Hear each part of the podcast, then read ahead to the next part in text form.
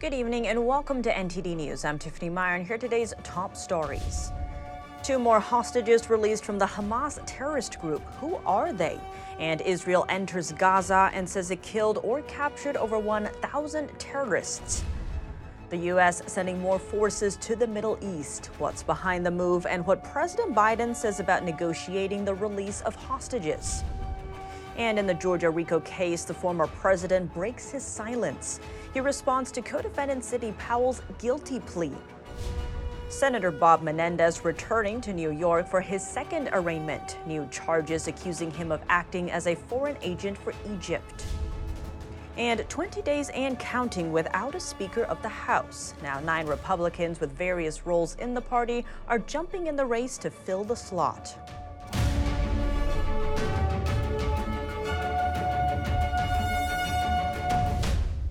The Hamas terrorist group has released two more hostages. The announcement came after Israeli forces conducted overnight ground operations in the Gaza Strip. NTD's Jason Perry has the latest.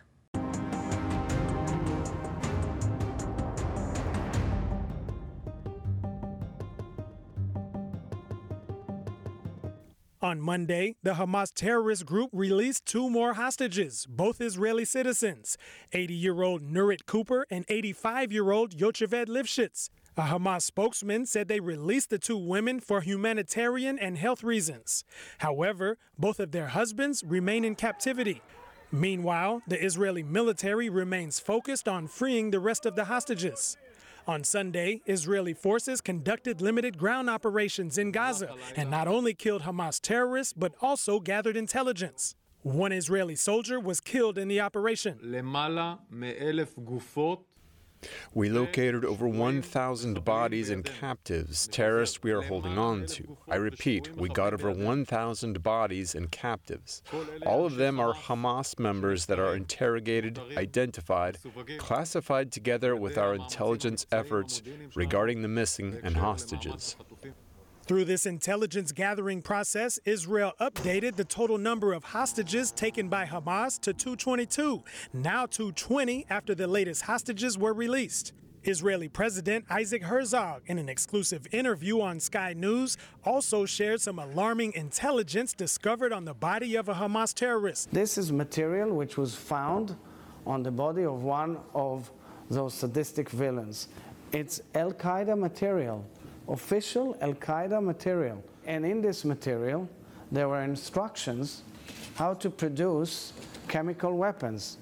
If confirmed, this would be a clear violation of the Geneva Convention and international law, which strictly forbid the use of chemical weapons. As of Monday, over 1,400 Israelis have been killed, mostly civilians who were killed by Hamas terrorists while attending a music festival. And according to the Hamas run health ministry, more than 4,600 Gazans have been killed.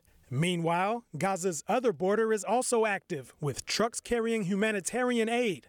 As of Monday, at least three humanitarian aid convoys entered Gaza through the Rafah crossing from Egypt to deliver aid to the Palestinian people. Also, in regards to the humanitarian situation, Israel's president said that Israel is only responsible for 7% of the water in Gaza. And he said there is fuel for humanitarian needs under the United Nations Relief and Works Agency. Jason Perry, NTD News. President Biden speaking out about hostage negotiations with Hamas. That's as the U.S. is deploying more forces to prevent the war from widening. Joining us now live is NTD's White House correspondent Iris Tao. Good evening, Iris. What did the president say today about the hostage situation? Good evening to you, Tiff. So, at an event this afternoon, a reporter asked President Biden if he would support a, a, ceasefire in exchange for the release of hostages. And here is what President Biden said. Watch. Why did you? We should get. We should have a ceasefire. Not a ceasefire. We should have those hostages released, and then we can talk. So we did hear President Biden having to correct himself a little bit here, but the idea is that President Biden called on Hamas to release the hostages before entertaining the prospect of any talks regarding a ceasefire. We also heard the White House today calling on the public to not trust Hamas words when it comes to reports that they would release hostages in exchange for a ceasefire. Here's what White House National Security spokesperson John Kirby told us this afternoon. Watch. We got to take anything that Hamas says with a huge grain of salt. We don't take anything that they say at face value. Here's an idea, and it's just an idea I'll throw out there. They could release them all now. Just take, just let them go now. Because these people didn't do anything wrong. They're just innocent civilians being caught up in this conflict. Let them go now. Now, I recognize that's not going to happen, which is why we're going to keep working with our partners in the region to do what we can to get them released. And Kirby said that he wouldn't go into any details regarding any negotiations when it comes to the hostage situation because he says that would risk the opportunities of getting more of them out. But Kirby did say today that the White House continues to believe that among the 10 Americans who are still missing, they believe that there are about a handful of them who are being, host- being taken hostage by Hamas. Tiff. And Iris, in addition to the hostage situation, what is the administration doing to strengthen our posture in the Middle East, especially after a spate of recent drone and rocket attacks on American troops there? So regarding these recent attacks, the White House today specifically called out Iran, saying it, saying it has been supporting the groups behind these attacks, and in some cases, it has proactively facilitated these attacks. Meanwhile, in response, the White House says President Biden has directed the Department of Defense to strengthen U.S. posture in that region, including by redirecting a U.S. carrier strike group, the Eisenhower strike group, strike group, to directly to the Middle East instead of the Eastern Mediterranean. And in addition, is also sending more air defense capabilities to U.S. air bases in the region. And of course, the goal of all these moves is to deter any countries in that region from trying to get involved and widen this war. Tiff. Iris, thank you for that update. The New York Times is now admitting error in its coverage of the explosion at a hospital in Gaza.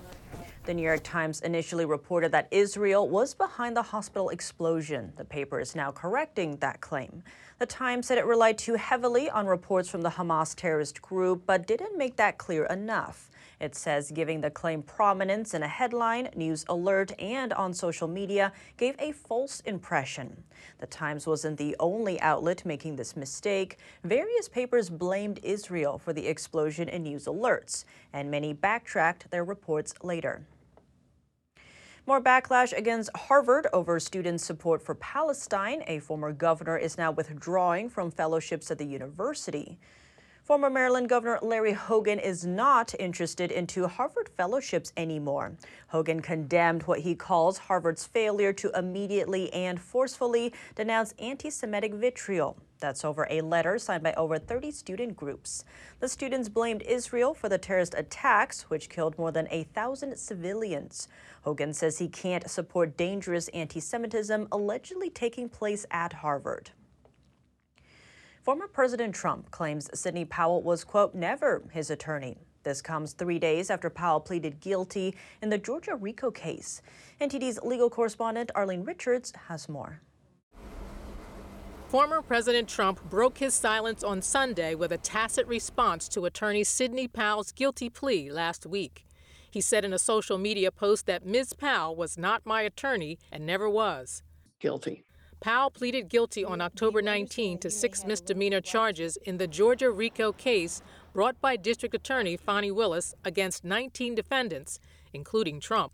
She admitted to six counts of conspiring to intentionally interfere with the performance of election duties. Trump said in his post that Powell was one of millions and millions of people who thought, and in ever increasing numbers still think, correctly, that the 2020 presidential election was rigged and stolen.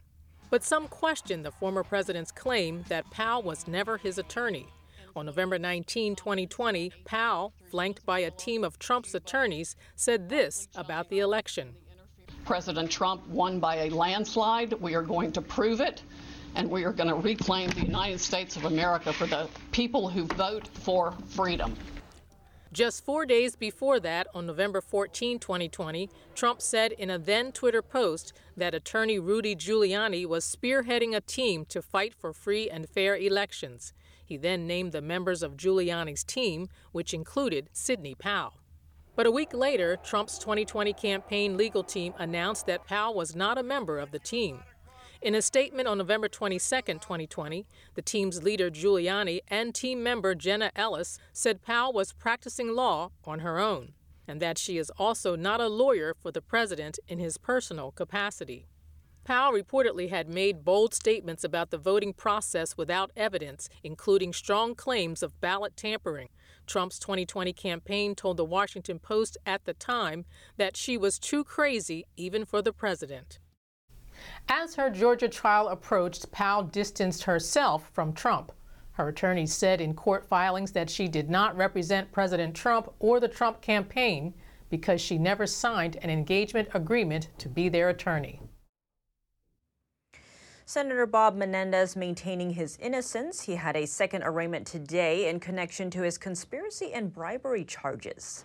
The senator returned to a Manhattan court to face a superseding indictment, which accuses him of acting as a foreign agent for Egypt. He pleaded not guilty. Federal prosecutors on October 12th accused the New Jersey Democrat of acting on behalf of Egyptian military and intelligence officials from 2018 to 2022. At the time, Menendez said piling new charge upon new charge does not make the allegations true. He has refused to step down since the first indictment against him was announced in September.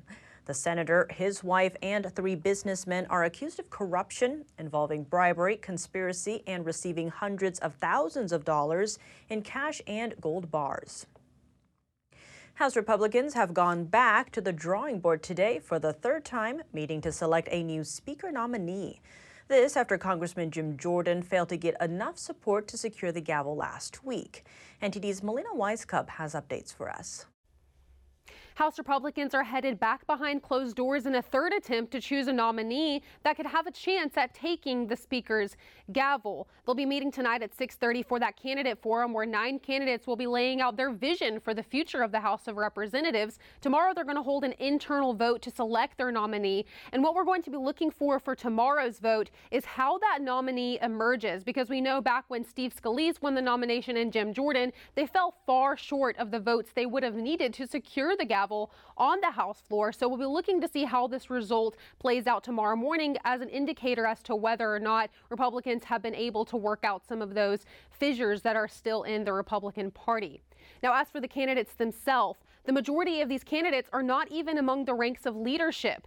The candidate who has the highest ranking position in leadership is Tom Emmer. He's currently the Republican whip, and he's not necessarily a household name, but he did win the endorsement of former Speaker Kevin McCarthy. He did try to win over former President Trump's support in a phone call, although Trump withheld his endorsement for Emmer or any other candidate in this race. But the key thing to note about Emmer here is that he may have a difficult time securing votes from the most conservative conservative members in the party, particularly because he supports legislation that they aren't necessarily willing to support, things such as Ukraine aid, same sex marriage. He also supported the continuing resolution that actually got McCarthy ousted in the first place. So he may have some trouble with that conservative wing of the party. Others who are among the ranks of leadership but are lesser known are Mike Johnson, who's the vice chair of the Republican Conference, and Kevin Hern, who's the chairman of the Republican Study Committee. Now, of those members who who are not among the ranks of leadership. These are members such as Jack Bergman or Pete Sessions, ones that you really don't hear their name very often. But a key candidate I want to mention here is Byron Donalds. He makes very frequent media appearances. He's very outspoken. He also has friends across the Republican spectrum with moderates, with conservatives. He also was actually one of the 20 members who originally opposed McCarthy back in January and forced him to make concessions at that time. So we'll definitely be looking to see how both Donalds and Emmer are faring uh, after tonight's candidate forum, as well as tomorrow morning when they do hold that internal vote for the nomination. Reporting from Capitol Hill, Melina Wisecup, NTD News. Will the GOP be able to unify over a House Speaker? To dive deeper into the political shuffling and how lawmakers could rise above it, we have Republican Representative Mike Flood from Nebraska. Congressman Mike Flood, thank you so much for joining us. Great to have you on the show. Thanks for having me. Now, the House has been without a speaker for three weeks. Nine Republicans are now vying for the gavel. You launched a unity pledge for the next Republican speaker. To begin, tell us why you're launching this pledge. Well, I was sitting there in the conference room uh, last Friday, and J- uh, Jim Jordan had just given his concession speech that he was withdrawing his nomination. And I thought, we don't have a majority party if we don't vote as a majority. And because of that, I thought before we do another round of voting, we need to decide are we in the majority? Because if we are, we all have to agree to support the nominee. That doesn't mean the nominee has to get 217 votes in the conference. It means that once the nominee has been named, that person should be unanimously elected by every single Republican in the majority when we go to the floor. And I think it's important to hold people to that standard. I like the fact that eight of the nine candidates for Speaker have signed the pledge. What I want now is I want those same candidates to go to their supporters and say, allow me to show the rest of the conference that I can bring diverse groups of people together because I'm looking for somebody that can unite us. The allies of the Conservative House Freedom Caucus are urging opposition. What's your message to them? I think that uh, if the question is, are we going to be unified? The answer should always be yes, we're in this together. We are in this together. The American people did not elect Democrats to be in the majority, they sent a majority of Republicans. And we saw what happened when all the Democrats had a chance to vote on this. They voted to uh, create a vacancy in the chair. Um, you know, it's disappointing to hear that some of the membership doesn't think this is a good idea. What's more important to me is that when the time comes to support our nominee, that they vote for the nominee. And that's the process that I think is important and we should be prioritizing. And this comes at a time when there is a lot of pressure on the House. There's the Israel Hamas war unfolding, Ukraine, and no speaker. And are you in favor of empowering the pro tem speaker to be able to push forward legislation if there is still no speaker going forward? I supported Jim Jordan and last week. He, uh, for a brief time, supported the idea of giving Patrick McHenry those powers, and so did I. I think it's entirely reasonable to identify someone to immediately start having the uh, powers of the Speaker so that we can consider other legislation. Uh, it would crush me if we received the aid package from the Senate and were unable to deal with it because we haven't named a Speaker we have to do the people's business. I was at home in Nebraska yesterday. I ran into uh, a lady of mature age who I could tell had a lot of anxiety, and she was worrying about the fact that the House of Representatives didn't have a speaker. And she's been watching this on TV, and I thought, this isn't fair to her. She should expect more from her government. She shouldn't spend her Sunday afternoon worrying that her government doesn't have uh, one of the two uh, chambers in the bicameral, uh, a leadership post named that's not fair to her. And so we just need to get this done and move on. And on that last part, what is your message to Americans who have been watching this whole process play out and might be becoming disenchanted with House Republicans in particular? What's your message to them? They need to know there are hundreds of us in the Republican majority that are working very hard to get to a place where we can name a speaker and get the House of Representatives back open. There are people like me that are calling our colleagues saying we must be unified. And, you know, I think when you watch the news, you end up seeing a handful of folks that uh, have voted against our nominee on the floor. Uh, they have to remember that eight Republicans joined with every single Democrat to remove Kevin McCarthy as Speaker. And we're not talking about a lot of people. But, uh, you know, I voted for Jim Jordan last week because I felt he could unite us. And there were a different subset of members that didn't feel that way. So at the end of the day, let's vote with the majority, get this back on track, and do the people's business. And on the point of unity, what qualities does a candidate need to be able to unite the party? Well, and that's one of the things that's important to me about the pledge. If you uh, are a good legislative leader, and I was the speaker of the Nebraska legislature for six years, a good speaker can go up to another member and listen to their concerns, find a way to remedy their concerns, and inspire them to join the rest of us in the greater pursuit of passing bills and moving the country forward. I'm looking for somebody that has that knack and ability to walk into a room full of folks that may have an issue on a certain bill, sit down, listen, come up with some constructive ways to move forward, and see if we can't find a win-win, when possible, uh, so that we can pass bills. That's that's the litmus test in the uh, in the, the Unity Pledge. Can you influence people to come with you and inspire them to be on a team? I think Jim Jordan had those qualities. Uh, it's unfortunate that he's not here uh, doing this again because I'd vote for him again. But that's where we find ourselves. And I'm withholding my vote for Speaker until I have the chance to see who is the best one of the nine candidates to bring people together. And zooming out, what would you say to those in other countries who are saying this is an example of why democracy doesn't work and point to their, say, authoritarian governments as a better option? What would you say to them?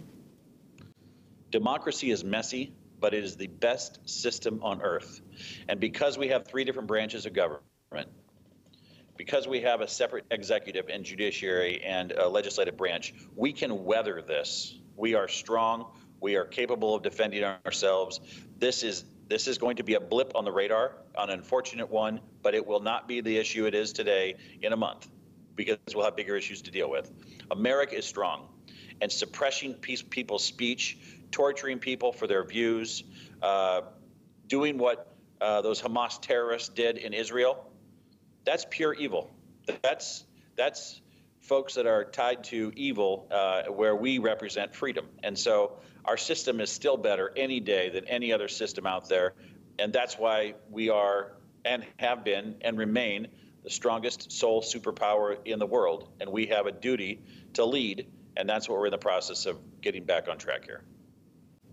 Congressman Mike Flood, thank you so much for your time. You bet. Have a good day. Thank you.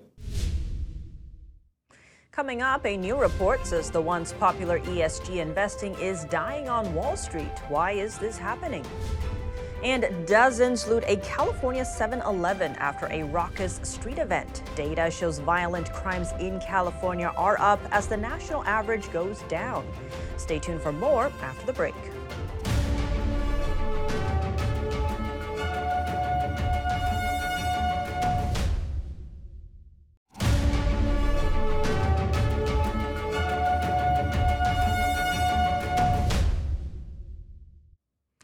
Welcome back. Is the sun setting on environmental, social, and governance investing, or ESG? Data shows that ESG is seeing signs of significant decline in the U.S. For details, we spoke with NTD Business host Don Ma. Don Ma, thank you so much for joining us. Yeah, always great to be here, Tiffany. To begin, are we starting to see ESG disappear from the investing world? Well, you know, Tiff, I think I can say with a degree of certainty that uh, it's showing signs of decline. I mean, at the very least, the term ESG is not as it once was. Uh, some are even saying that the market for environmental, social, and corporate governance investing is fundamentally broken. And Here's some data points uh, that's showing a potential decline for ESG. Uh, and I think the numbers here speak for themselves. So the total flow of investments into US ESG funds has been zero to slightly in the negative, actually, in the first quarter of 2022, according to CNN data. Um, in the US, assets under management in ESG funds declined $24 billion from the second quarter to the end of September. So th- those are just some numbers for a reference. And why are we seeing this decline in ESG when a few years ago it was so popular?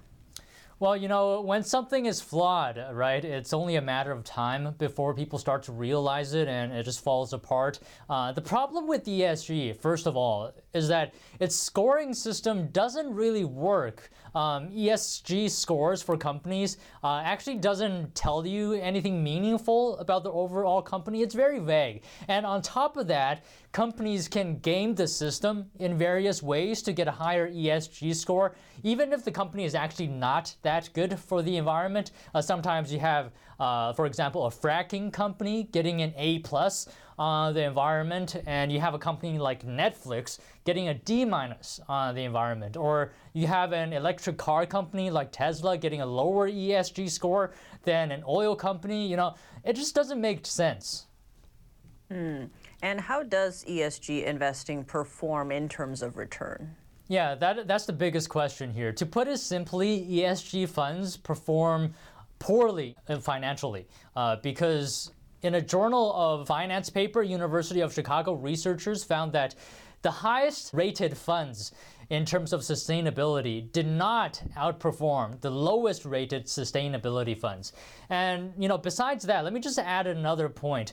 So another problem with ESG investing is that it actually makes no difference to the environment. Uh, some companies simply rebrand by adding words such as sustainable or ESG or green or climate to their names, but actually do nothing for the environment. So, you know, if you want to actually be environmentally responsible, you want to be a responsible investor, there's actually only one way to achieve that goal. And according to Investing Services and Solutions Company, RIA, you must invest directly in private startup companies that focus on climate related issues. Quite fascinating. Well, Don Ma, thank you so much for joining us. Yeah, thank you, Tiffany. A 7 Eleven was overrun by looters in Sacramento County, California. No injuries were reported, and the police are working to identify the people involved. NTD's Jason Blair brings us that story.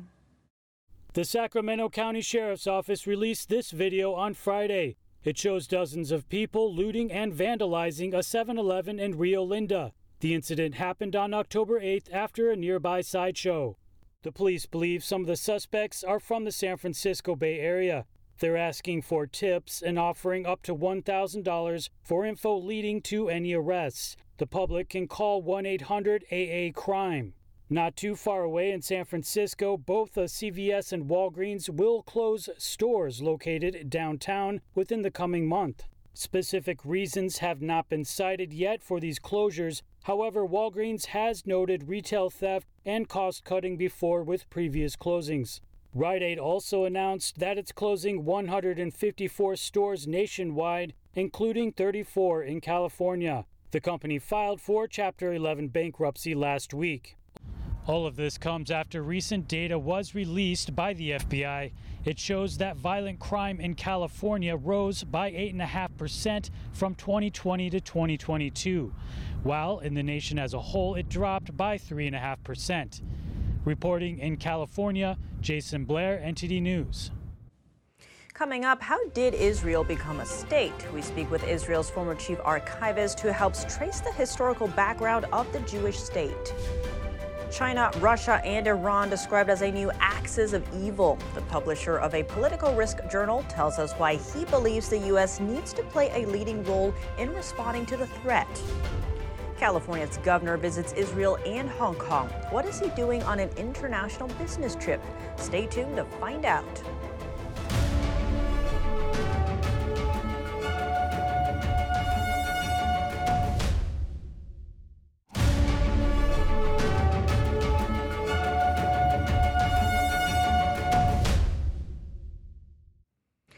Back. If you're just joining us now, here are some today's top headlines.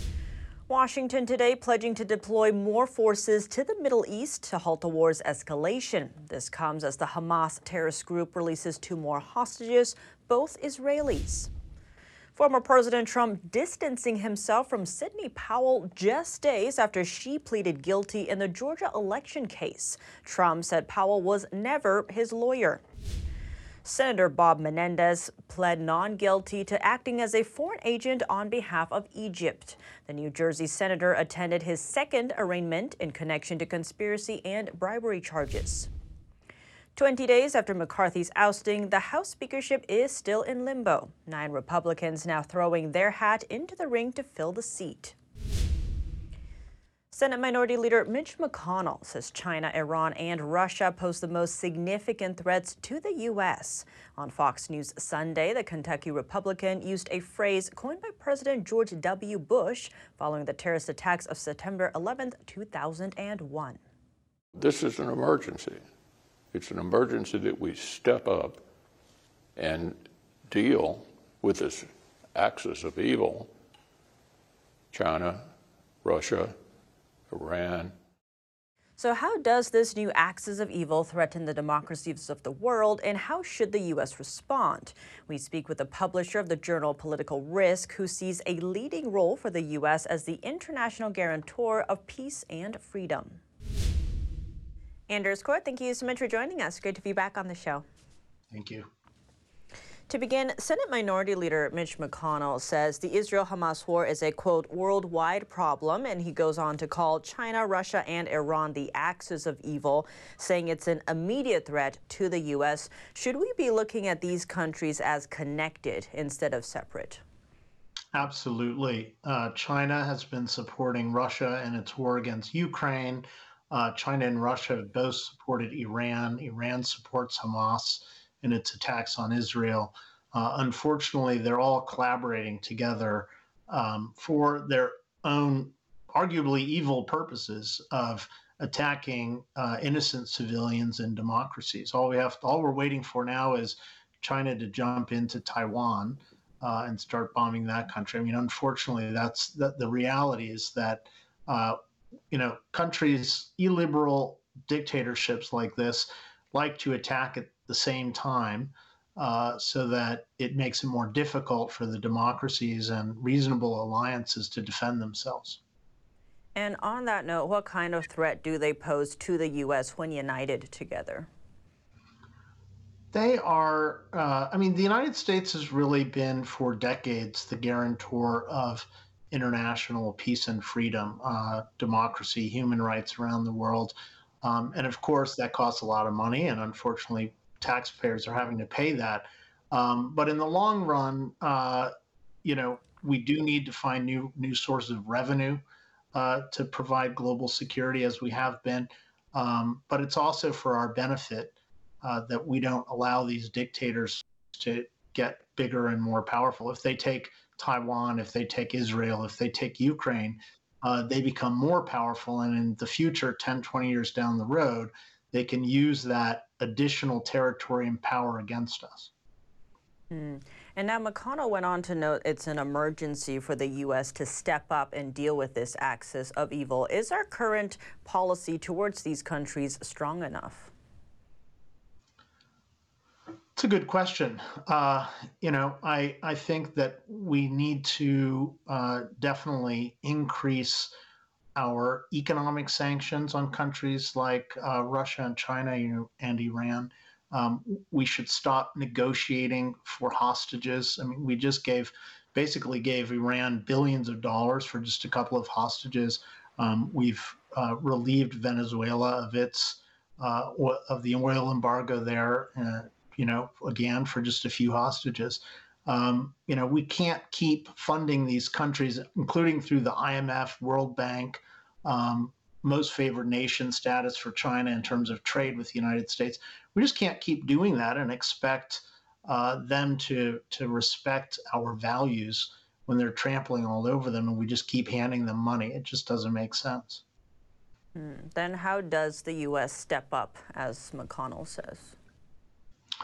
I think that what McConnell's looking for, of course, is is uh, increased funding for the Ukraine war and for uh, Israel, and they're trying to combine those two into a single bill to uh, force everyone to vote yes on them. Whereas uh, some of the Republicans, um, led by people like Matt Gaetz in the House, uh, do not want to pay for Ukraine, but do want to pay for Israel. Um, so I think that's the the basis of the conflict right now uh, in Washington. Um, you know, yes, yes, we should be supporting all of these democracies, but at the same time, we need to be careful about our debt. Uh, you know, the interest payments alone are getting unsustainable, unfortunately. And Anders, you mentioned China. So zooming out a bit, the Philippines is summoning the Chinese ambassador. That's after a near collision over the weekend in the South China Sea between a Chinese Coast Guard and two Philippine military vessels. What is the message here? How should we read this near miss? China is trying to uh, bully the Philippines, Vietnam, other South China Sea countries um, into basically giving up the South China Sea, which is a large body of water the size of India, um, with probably trillions of dollars of oil and gas underneath it. A third of the world's shipping goes through there. Um, it's very important for Taiwan and Japan and the Philippines, obviously, all of those South China Sea nations um, and, and all countries that get trade. So, uh, you know, we can't let China do that. The South China Sea has, for forever, essentially been uh, used by communities throughout that area. And those also include Malaysia, Brunei, Indonesia. Um, and we just can't hand that over to China because they claim it to be theirs. The International Court has already uh, made a statement that uh, invalidated China's South China Sea claims. So the United States is, is does need to get tougher on China. We've since the 70s and 80s and 90s, you know, China has been grabbing little islands, uh, fighting a war against Vietnam to grab some islands, um, killing, you know, soldiers there from other countries, sinking ships, um, you know. So the U.S. needs to step in and really protect uh, protect those com- countries, um, and you know, we, we we and our allies need to do more. Absolutely. And expanding on that last point, how should the Philippines and the U.S. be responding to this? Well, I mean, we should be really what the Philippines would like to do is is drill for oil and gas in, in its exclusive economic zone. Um, so they should go ahead and do that, and the U.S. government and allies, including Japan, Australia, India, uh, should use their navies to protect uh, that oil and gas drilling. And um, you know that that that is the crux of the matter. Uh, Anders Corr, thank you so much for your time. Thank you. While in Hong Kong, California's governor tells the public in a climate change talk that they'll always have a partner in California. Governor Gavin Newsom also visited Israel and is working to send humanitarian aid to Israel and Gaza. NTD's David Lamb reports. California Governor Gavin Newsom visited Israel recently before heading to China. Newsom assured during his week long trip to China that his state will always be a partner on climate issues, no matter how the U.S. presidential election turns out. After I'm gone, I promise you, Democrat or Republican, you're going to have someone that's there for the long haul on these issues, that believes foundationally these issues. I want you to know, regardless of what happens nationally, subnationally, you have a partner in the state of California. Newsom's visit to University of Hong Kong on Monday comes as US-China relations witnessed a sharp decline in recent years due to trade disputes, US support for self-governing Taiwan, and other human rights concerns, among other issues. Before his China trip, he visited the Tel Aviv Sourasky Medical Center in Israel on Friday, meeting with survivors, families, and others, including those from California impacted by the Israel Hamas war. Newsom said, Despite the horror, what I saw and heard from the people of Israel was a profound sense of resilience, a commitment to community and common purpose, especially in these most difficult of times. According to Newsom's office, California is working to ship medical supplies to support humanitarian relief efforts in Israel and Gaza.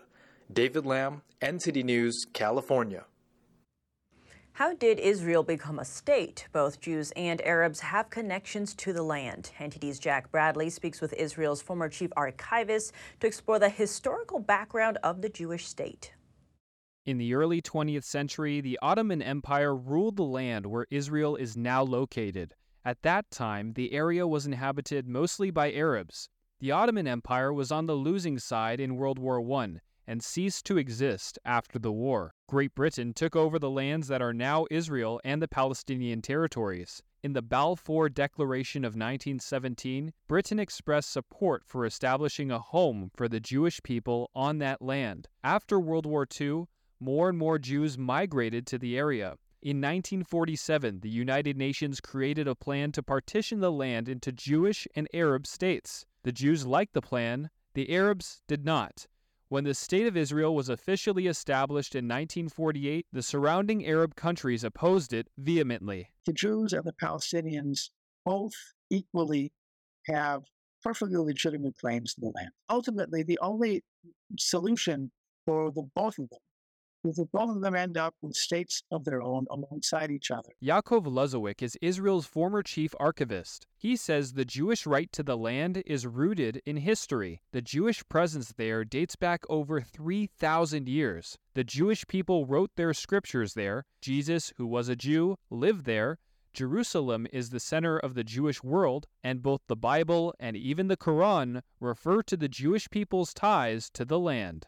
There have been Jews in this land always, perhaps with the exception of a few years after the Crusaders conquered in 1099 and murdered all the Jews and then didn't let them back in. But other than that, there have been Jews here always. The surrounding Arab countries aren't convinced by this history. Many in those countries argue that in more recent history, the land was populated mostly by Arabs and that it's entirely their land. The conflicts continue to this day. Jack Bradley, NTD News. Coming up, it's the two words every baseball fan wants to hear Game 7. We'll preview the finale in what's been an unpredictable ALCS when we return.